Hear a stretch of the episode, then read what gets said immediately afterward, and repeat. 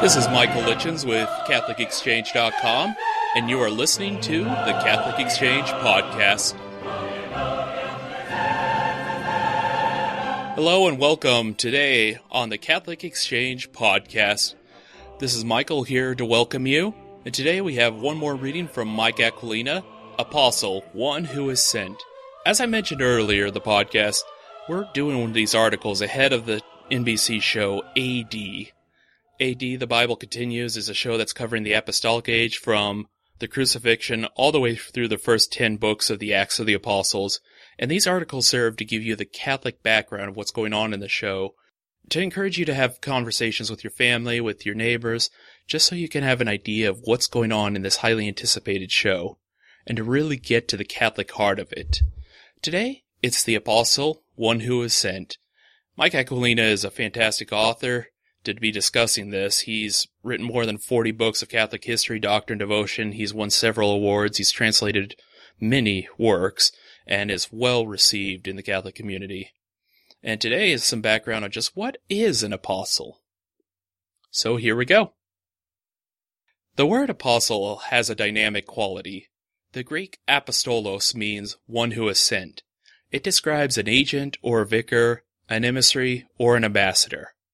More than a messenger, an apostolos is a representative.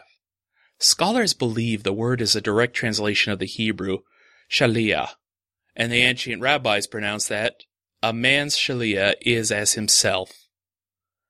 The apostles were first known as the Twelve, and that's a number rich with meaning. For a Jew of the first century, it recalled the twelve tribes of Israel, the tribes now dispersed among the Gentiles and assimilated into other peoples. The gathering of the scattered was seen as an essential component of God's salvation. The reconstitution of Israel was a work expected of the Messiah, the Christ. Jesus' choice of the twelve leaders was symbolic and suggestive, maybe even provocative. Clearly he sensed the gravity of the moment. He spent the preceding night in a vigil of intense prayer. It is unlikely that the apostles themselves would have missed the significance of their number. Jesus himself stated it explicitly as he turned the kingdom over to them at his Last Supper. You are those who have continued with me in my trials, and assigned to you, as my Father assigned to me, a kingdom, that you may eat and drink at my table in my kingdom, and sit on thrones judging the twelve tribes of Israel. And that's from Luke 22, 28 through 30.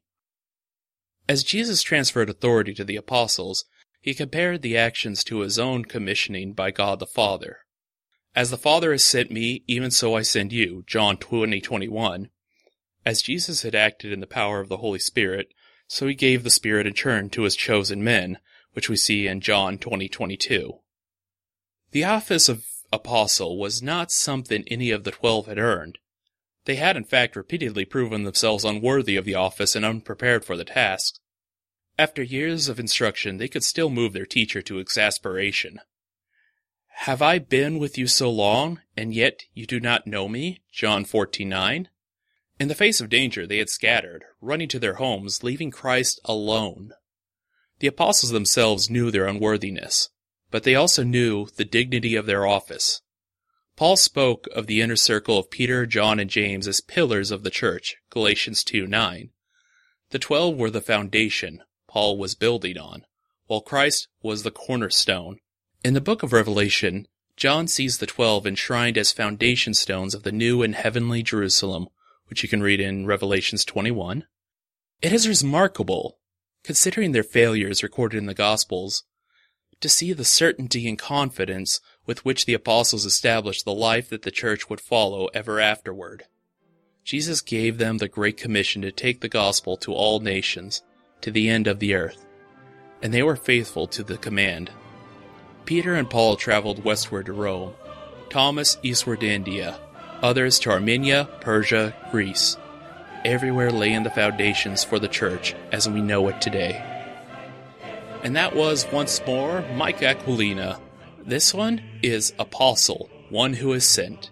You can read these every Friday and listen to this podcast. It's a great way to uh, listen to this either for your own enjoyment and enrichment or right before you watch AD The Bible Continues on NBC and get some background information to what's going on in this particular episode. I hope you will join me again. We'll have plenty more of this as well as some new interviews. We have some great interviews coming up, including a surprise bishop that I'll reveal to you later. But let's just say pay attention. You all will be interested. Subscribe, tell your friends, whatever you can do. And as always, I want to hear from you. Editor at CatholicExchange.com. I am here for you to hear you anytime. God love you. Have a blessed week and a great weekend.